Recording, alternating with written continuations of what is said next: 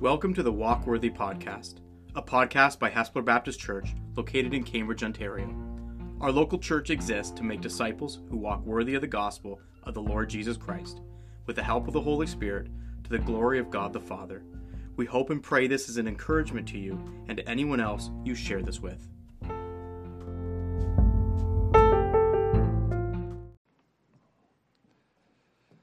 Well, based on some of the words that we have sung together, I trust that you can understand why it is that worship is a particular kind of warfare as we are proclaiming publicly these truths about the lordship and the reign of our Christ. And because of that, I just would like to continue us in worship by praying before we turn to the word as it's preached. So, would you bow with me again?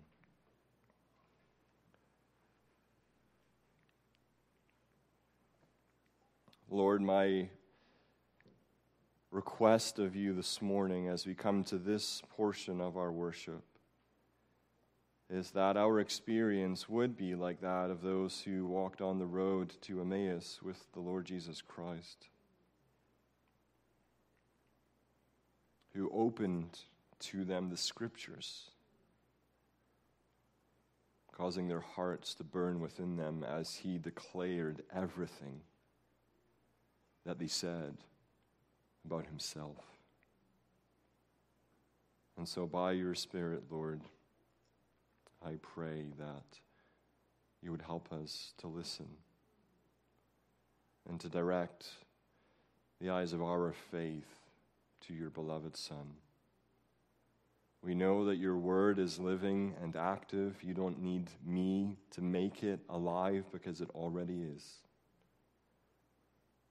But I pray, Lord, that it would make me alive for this task now, and that it would make your people alive, and even bring to life that which is spiritually dead, opening up eyes to see your glory in the face of Christ. So, because you love him, and because you have given all things into his hands, I pray that you would help us to honor him as we continue to worship. For we ask it in Jesus' name. Amen. On February the 7th, uh, 2021, we embarked as a church on a series in the book of Genesis. And this morning, that series comes to a close. Over a year and a half ago, I began by quoting these words from the philosopher Plato. He said, The beginning is the biggest part of any work, and therefore it is of supreme importance. And though he did not have Genesis in mind, truer words could not be said about the opening book of the Bible than those. The book of Genesis is about the beginning of the universe. The book of Genesis is about the beginning of the human race created in the image of God. The book of Genesis is about the beginning of human beings in relationship with God Himself. The book of Genesis, poetically put, is about the beginning of man's first disobedience and the fruit of that forbidden tree, whose mortal taste brought death into our world and all our woe with loss of Eden. The book of Genesis, then, is also about the beginning of God's unfolding plan of salvation, of his desire and design to bless all the nations through his Son, the Lord Jesus Christ the fundamental worldview questions that we all seek answers to are found in the book of Genesis. We are told where we come from, we're told who we are, we're told why we're here. We're told what is wrong with us and what is wrong with our world. Clearly, something is. And we are told how God intends to begin fixing us and our world. The beginning is the biggest part of any work, and therefore it is of supreme importance. To underscore this, I wish to preach one final sermon on the entire book of Genesis a summary, a survey of all that we have seen and heard. We've walked through the book verse by verse. You have heard the entire book read out loud over the last months. It takes three and a half hours to read the book of Genesis out loud, just in case you were wondering. You've heard over 40 hours of preaching on Genesis, over 60 sermons, including this morning, an accidental nice round number. Your pastors have spent between 750 to 800 hours of study and prayer, translating almost the entire book from Hebrew to English, reading thousands of pages of material, all in an effort to prepare sermons that are faithful to the text and applicable to life.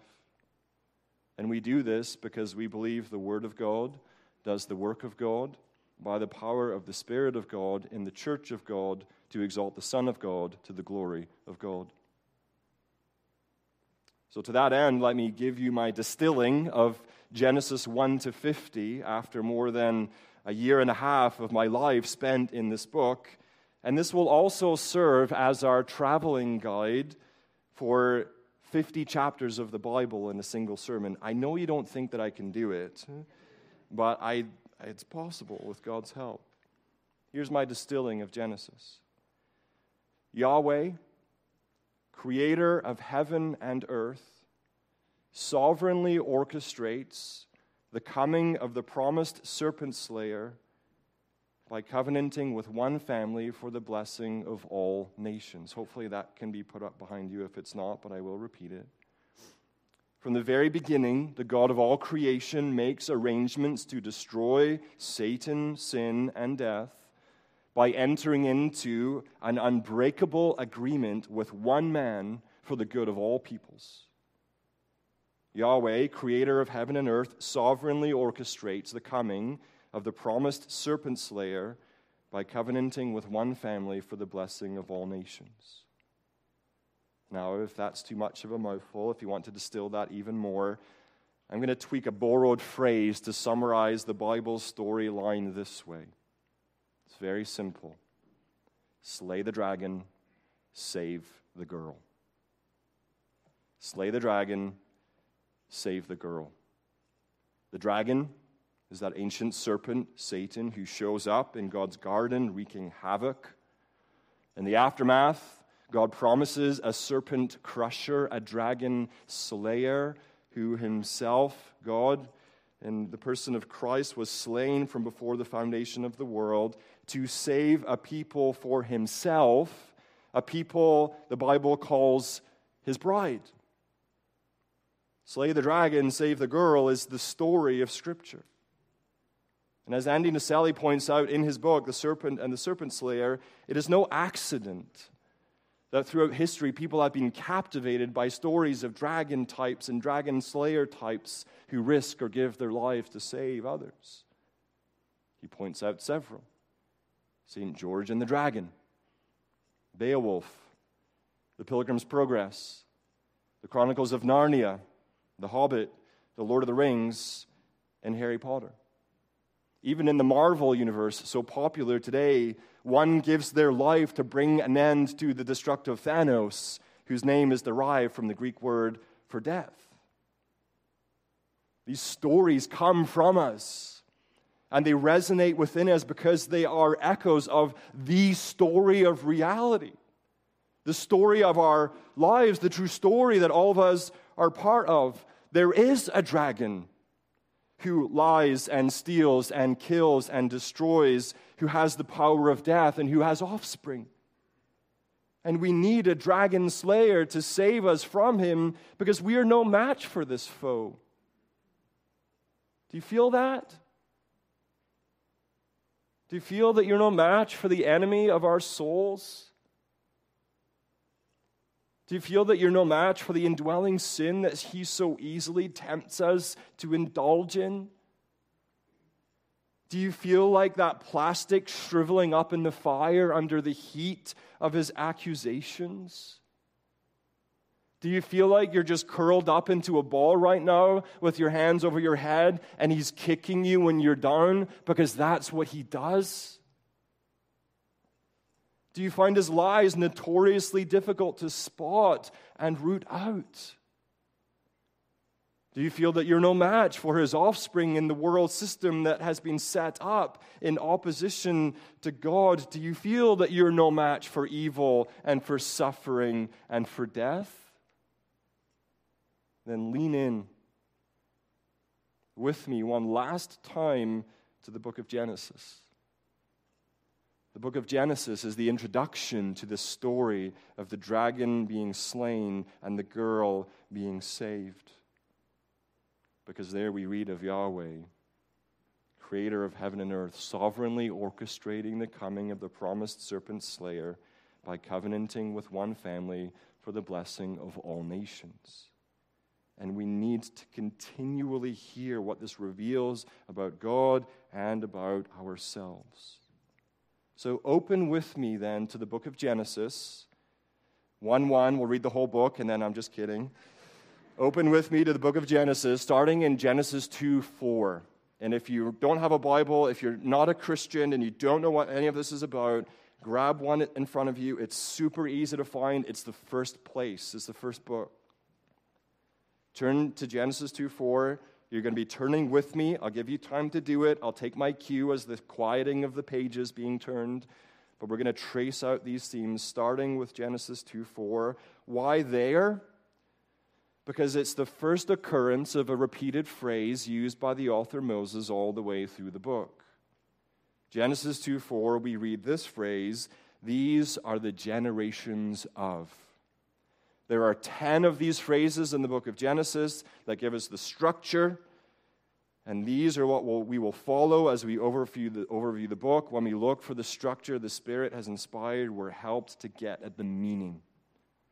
Genesis 2 4 is unique of these, uh, of the 10, these are the generations of sayings, because it is not followed by a name, as are all the rest. Genesis 2 4 reads, These are the generations of the heavens and the earth when they were created in the day that Yahweh, God, the Lord God, made the earth and the heavens. This phrase ties together the introductory seven day creation account of 1 1 to 2 3 with the surround sound 3D creation account that follows in 2 5 to 25. In this introduction to the introduction, we meet the sovereign God, Yahweh, creator of heaven and earth.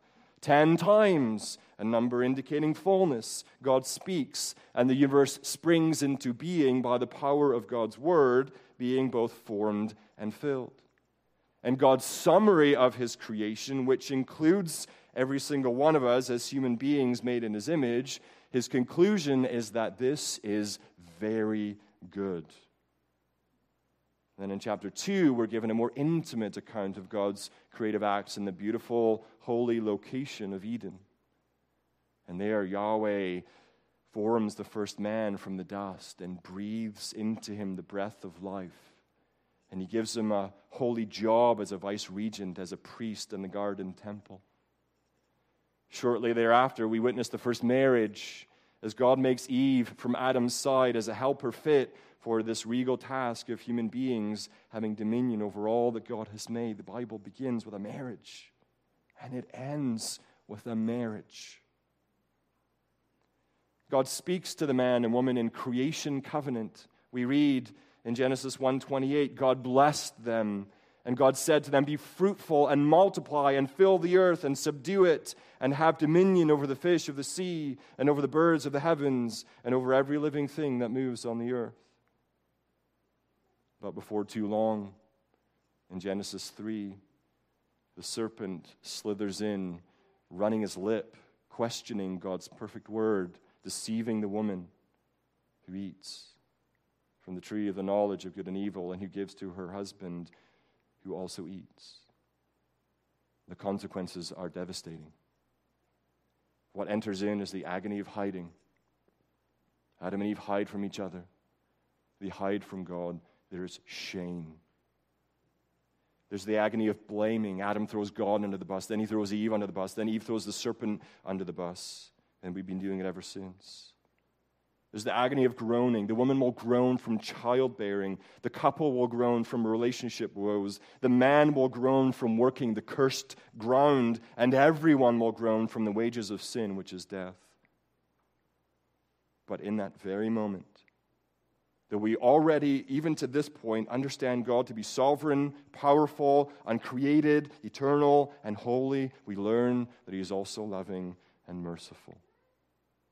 On the second darkest day in the history of the universe, God utters a whisper about an even darker day to come, which at the same time will also be the brightest of hopes. Look to Genesis 3, verses 14 and 15. Genesis 3, 14 and 15. Into the midst of this moment of humans' rebellion against, humanity's rebellion against God, the Lord God said to the serpent, Because you have done this, cursed are you above all livestock and above all beasts of the field. On your belly you shall go, and dust you shall eat all the days of your life. I will put enmity between you and the woman, and between your offspring and her offspring. He shall bruise your head, and you shall bruise his heel. And from this point forward, through the seed of the woman, Yahweh will sovereignly orchestrate the coming of the promised serpent slayer by covenanting with one family for the blessing of all nations. Slay the dragon, save the girl. But the conflict will be bloody and violent. Adam and Eve are clothed in animal skin before being ejected from Eden. One of the ones that Adam named dies in front of him in his place. The conflict between the seed of the woman and the seed of the serpent is almost immediate. This promise of God is attacked straight away as Cain kills his brother in the first recorded murder. The Apostle John writes that Cain was of the evil one and murdered his brother. And why did he murder him? Because his own deeds were evil and his brothers were righteous. There is conflict. Following the death of Abel at the hands of Cain, the writer then of Genesis begins to trace out the godly line of the woman and the ungodly line of the serpent. The war between the two groups of offspring that resulted in the first murder in Genesis 4 now becomes clearer. Lines are drawn. And the offspring of the woman seems to be outmatched by the offspring of the serpent. But another son is born to Adam and Eve, Seth. And so the line continues, which brings us to the next generational phrase in Genesis 5 1. Turn there with me. Genesis 5 1. This one is also unique in that it mentions the book of the generations of Adam. Moses takes care in Genesis 5 to trace the godly line from Adam to Seth all the way down to Noah, which introduces the flood narrative of Genesis 6.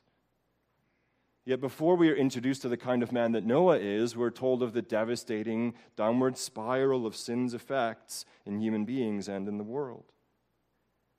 Turn over from that generational phase, uh, phrase to Genesis 6 and look at verses 5 to 7 with me.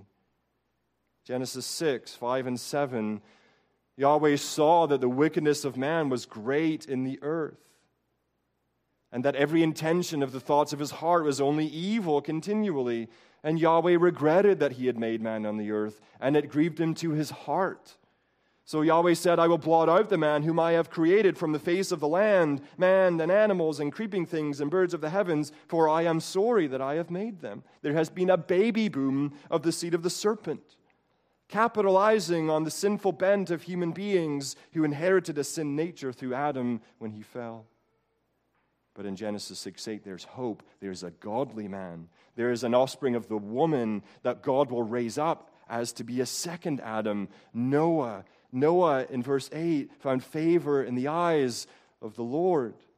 And then in verse 9, we read again that phrase These are the generations of Noah. Noah was a righteous man, blameless in his generation. Noah walked with God as Adam had. And through Noah, God would work, giving him instructions for the creation of an ark to spare him and his family and the land animals from the judgment to cleanse the earth of evil that had permeated through the seed of the serpent. As Jesus said, it would be in the days prior to his return, so it was in the days of Noah before the flood. People living as though everything would always be the same. People living as though there was no God, as though God was not holy, as though God would not judge, and they were deadly wrong. Except for eight people, everyone died. Everyone. The story we tell in all sorts of cute ways to our children should cause us to tremble. God is holy, sin will be judged, Yahweh is rightly angered at evil. He's also merciful. He promised a serpent slayer, and He covenants with Noah for the sake of all nations. Before the flood came in 618, God promised to establish His covenant with Noah.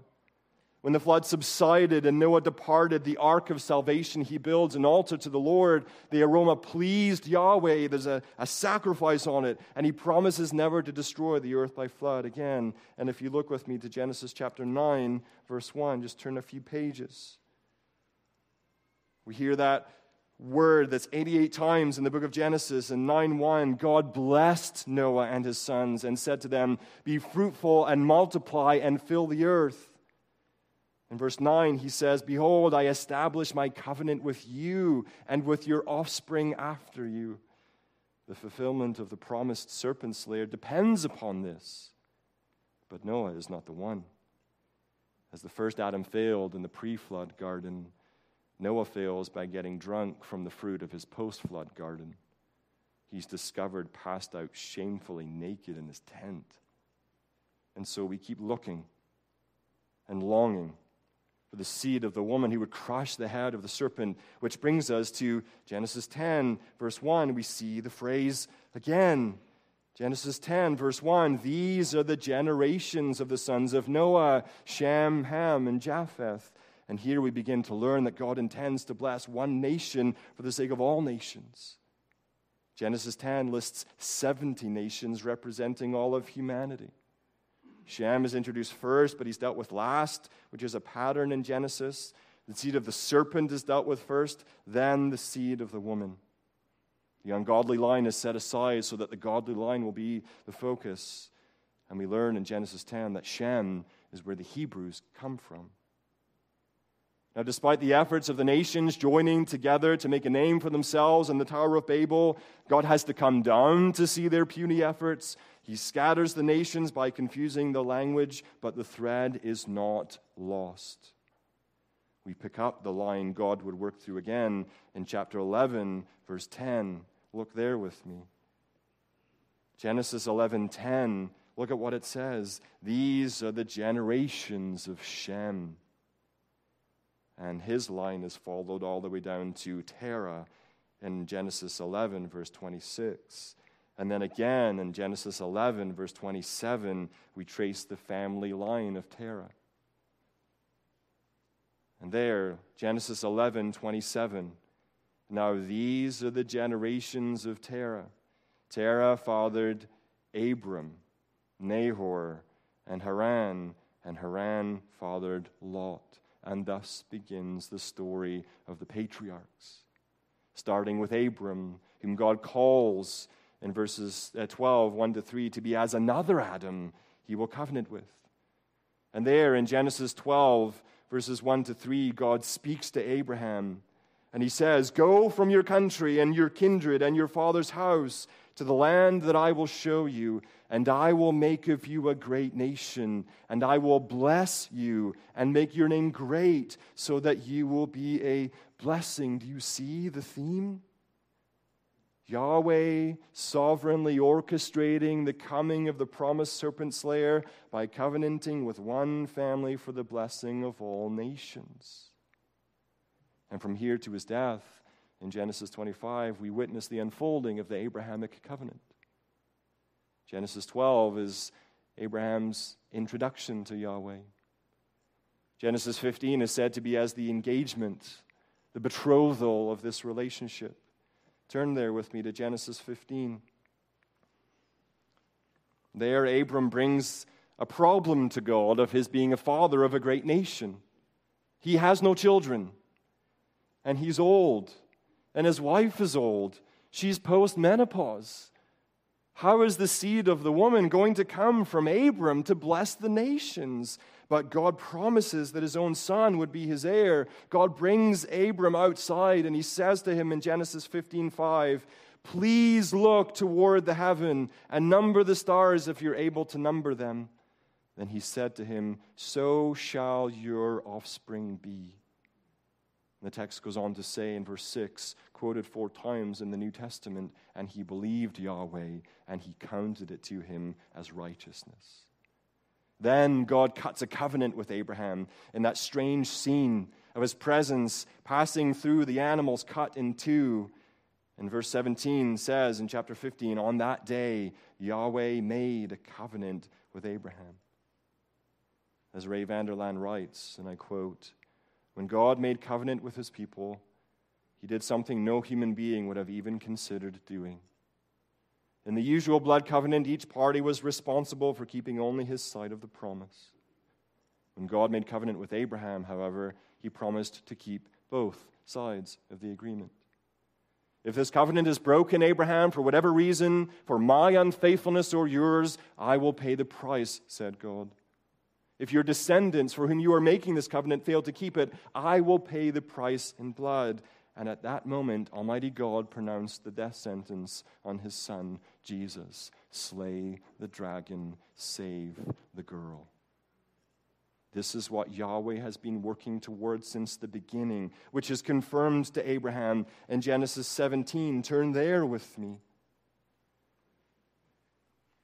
Genesis 17 if Genesis 12 is Abram's first meeting with Yahweh and Genesis 15 is as the engagement in the relationship between him and Yahweh, Genesis 17 has been likened to the wedding ceremony. And there God gives Abram a new name, Abraham, meaning father of a multitude. And he says to him in Genesis 17 7, I will establish my covenant between me and you and your offspring after you throughout their generations for an everlasting covenant. And I will give to you and to your offspring after you the land of your sojournings, all of the land of Canaan for an everlasting possession, and I will be their God. Miraculously, God promises a solution to their childless reality, a son called Isaac, which means laughter. And even though Abram and Sarai took matters into their own hands and Abram slept with Hagar, he gave birth to Ishmael, God is faithful. Isaac is born, bringing joy to the old couple, and through Isaac, a blessing to the nations. And then turn with me to Genesis 22, one of the most poignant scenes in all of Scripture. Genesis 22 where we witness what has been called the golden anniversary in Abraham's covenant relationship with Yahweh. And there, Abraham is tested beyond measure when God says to him in, in 22 2, Take your son, your only son, Isaac, whom you love and go to the land of Moriah and offer him there as a burnt offering on one of the mountains of which I shall tell you. All of the eggs of the promise are in the Isaac basket. And yet, Abraham's faith passes this testing beyond measure, and he is blessed beyond measure, trusting that God could even raise him from the dead to keep his promises. He almost follows through on sacrificing Isaac until that last moment when God says in verse 12, Do not lay your hand on the boy or do anything to him, for now I know that you fear God, seeing you have not withheld your son, your only son, from me, and instead a ram is provided, sacrificed in Isaac's place, which points us to Christ. And then God speaks to Abraham a second time in Genesis 22. he says in verse 6, 16, By myself I have sworn, declares Yahweh, because you have done this and have not withheld your son, your only son, I will surely bless you. and I will surely multiply your offspring as the stars of heaven and as the sand that is on the seashore. And your offspring shall possess the gate of his enemies. And in your offspring shall all the nations of the earth be blessed, because you have obeyed my voice. Through Abraham, God sovereignly orchestrates the coming of the promised serpent slayer by covenanting with one family for the sake of all nations. Slay the dragon, save the girl. But Abraham is not the one. In the mixture of this incredible faith is incredible failure. In Genesis 25, he dies.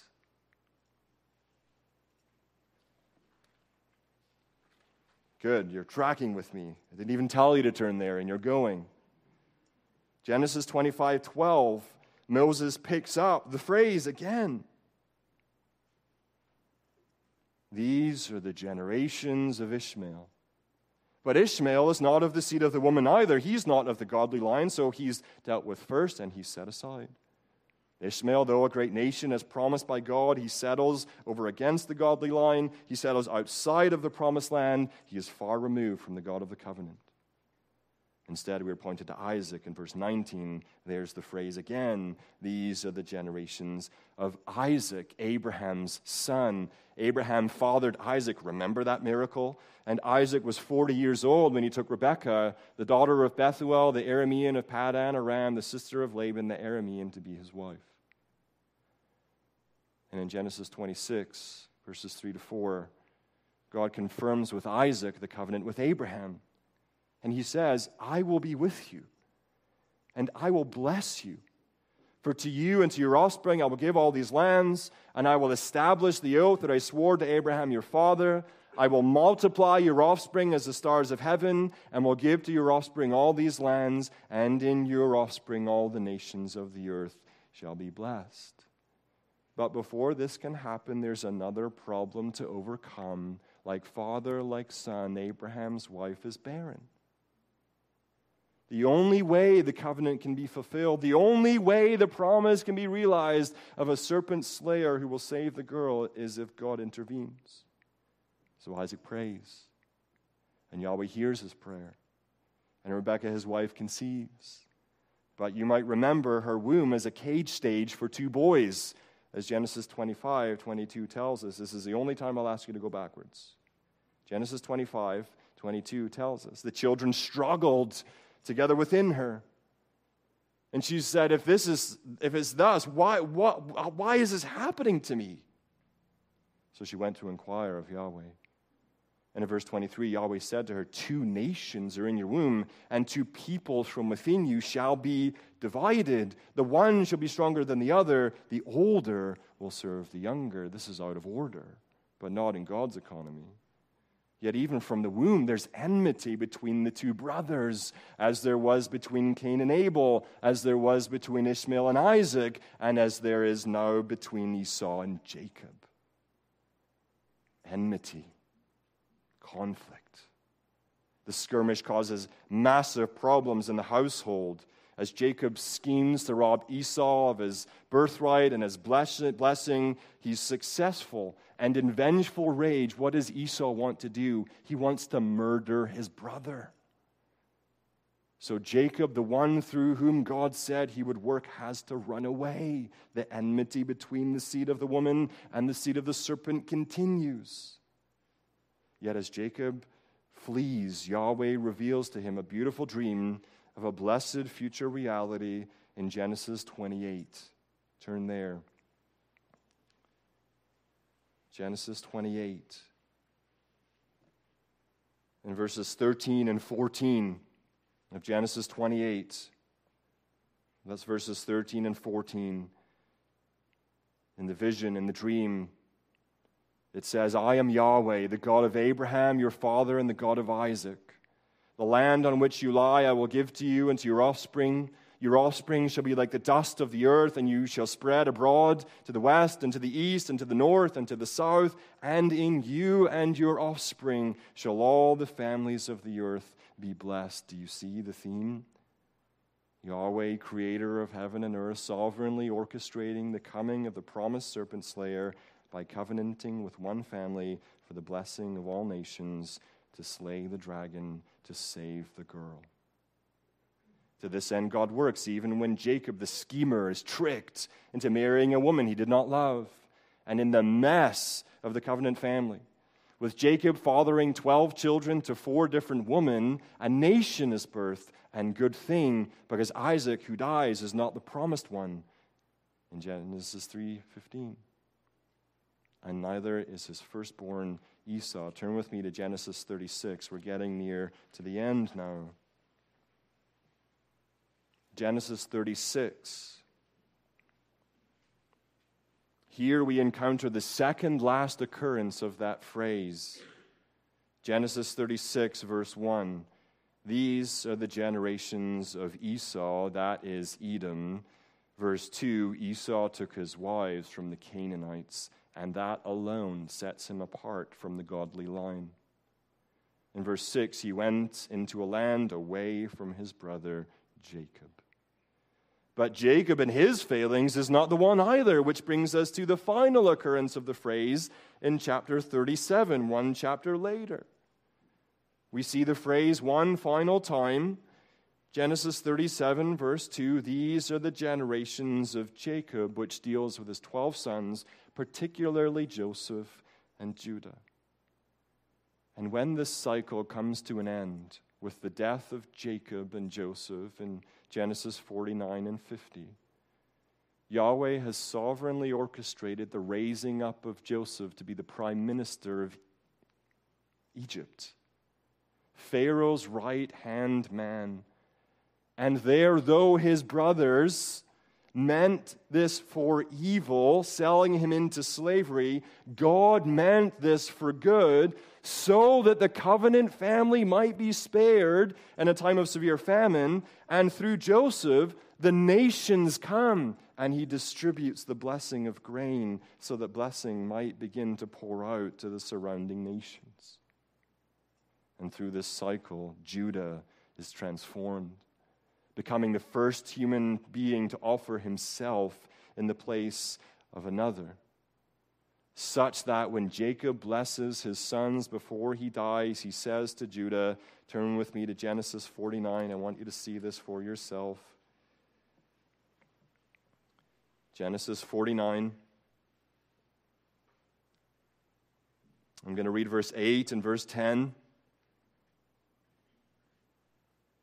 Genesis 49, verse 8 says, Judah, your brothers shall praise you. Your hand shall be on the neck of your enemies. Your father's son shall bow down before you. Verse 10 The scepter shall not depart from Judah, nor the ruler's staff from between his feet, until tribute comes to him, and to him shall be the obedience of the peoples.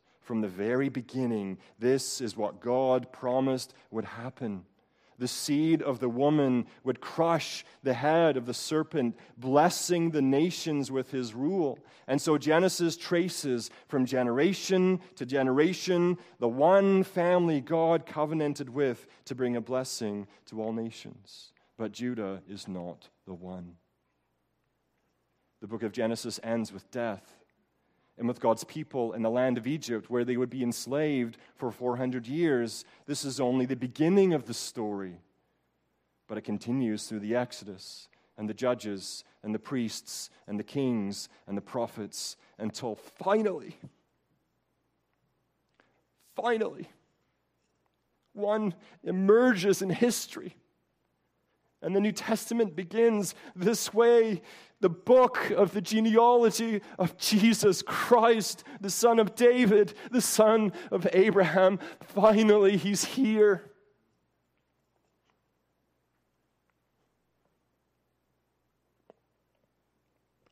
And he did not fail as the first Adam did, or as Noah did, or as Abraham did, or as Isaac did, or as Jacob did or as Judah did, or as Moses did, or as Samuel did, or as David did. He is the true and better Adam, God's faithful covenant partner who lived in perfect obedience. The man Jesus Christ, the one who was pierced on the cross at Golgotha, the place of the skull, in order to crush the head of the serpent.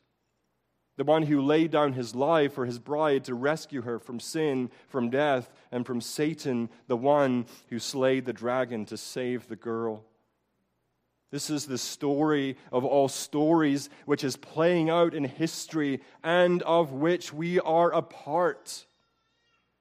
The book of Genesis is its introduction, which, which reveals to us the following about God and ourselves. First, that God is sovereign and we should submit to him. He is sovereign over the universe that He has created. He is sovereign in the covenant making and fulfilling and orchestrating down throughout the generations to bring about the coming of His Son. We should submit to Him. God is holy, and we should fear Him. Sin will be judged. We see that in the garden as Adam and Eve are ejected. We see that in the flood, which is a precursor of the judgment to come. We see that in Sodom and Gomorrah, which is a microcosm of the last day. We should fear him. Yet God is merciful. So we should repent before him. There was a promise of the serpent being cursed. The gospel was promised. An ark was provided. A rainbow was set in the sky. Children were given to people who should never be having children. God is inclined to save. God is also long suffering towards humanity, and that is an invitation for us to come to him. The Hebrew is so picturesque. God has a long nose or wide nostrils. that's what it means when it, uh, when it says God is slow to anger. He's wide of nostril. His nostrils don't flare quickly or easily. He endured the sinful failures of humanity and Abraham and Isaac and Jacob and Judah. He is patient, and his patience is to lead you to repentance. We should come to him. God is also faithful, and we should trust Him from the garden through the generations. God has remembered and kept His covenant forever. He won't forget about you. And God is victorious. So to Him we should pledge our allegiance, our heart, our soul, our body, our mind, our strength. We should give our all to Him. Which raises the question Whose side are you on? Are you of the seed of the woman? Or are you of the seed of the serpent? Are you aligned with the dragon or with the dragon slayer? If you are not decidedly for Jesus Christ, you are against him.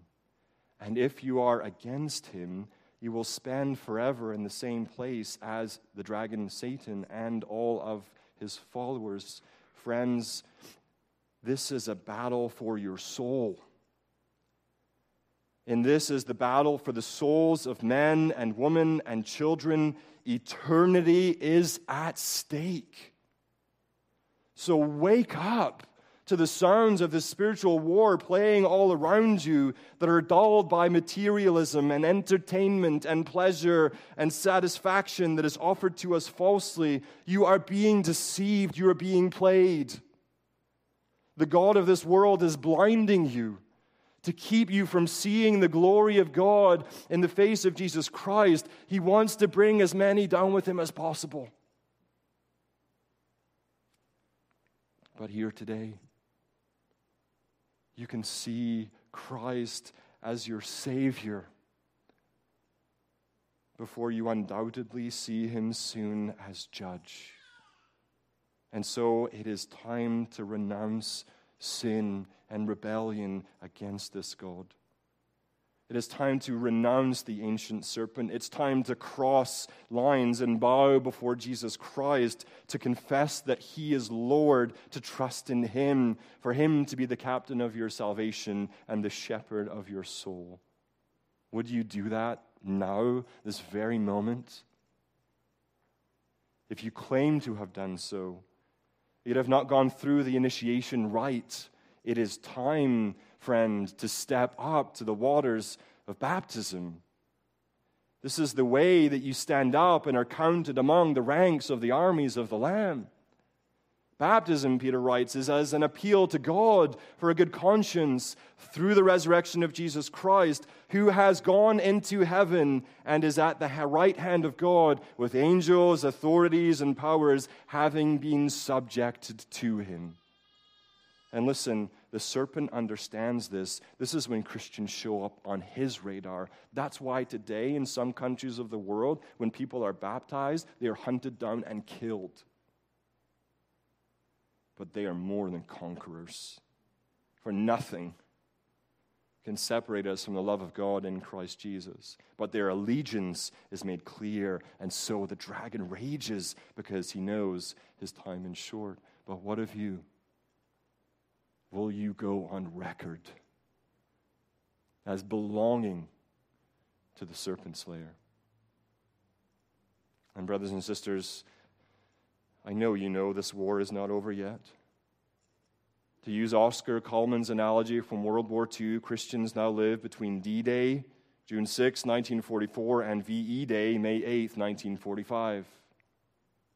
I know you've heard this before, it bears repeating. In World War II, on D Day, the Allies decisively defeated their enemy. Victory for the Allies was inevitable, but the war wasn't over yet. Some of the most gruesome fighting in the war followed D Day. It was not until VE Day, Victory in Europe Day, that the war officially ended. D Day represents when Jesus decidedly, decidedly defeated Satan in his life, cross work, resurrection, and ascension. And VE Day represents when Jesus will return to earth to consummate his victory. Right now, we are living in that period between D Day and VE Day. The war is not yet over. So let me ask four concluding questions. Brothers and sisters, how are you engaging? How are you faring? Here are the questions. Number one, are, and I'm with the help of Andy Naselli to give credit where credit is due, are there any ways you are imitating the serpent? He lies. Are you living a double life? Are you hiding sin with deception? Are you covering up evil? To do so is to be like Satan. I hope you understand that. But to tell the truth is to be like God. What do you need to bring into the light of the gospel today to bring to Jesus who will meet you with grace and with truth? Will you do that? Will you ask the Spirit of Christ to give you courage and strength to deal in truth? When we submit ourselves to God and resist the devil, he will flee from us.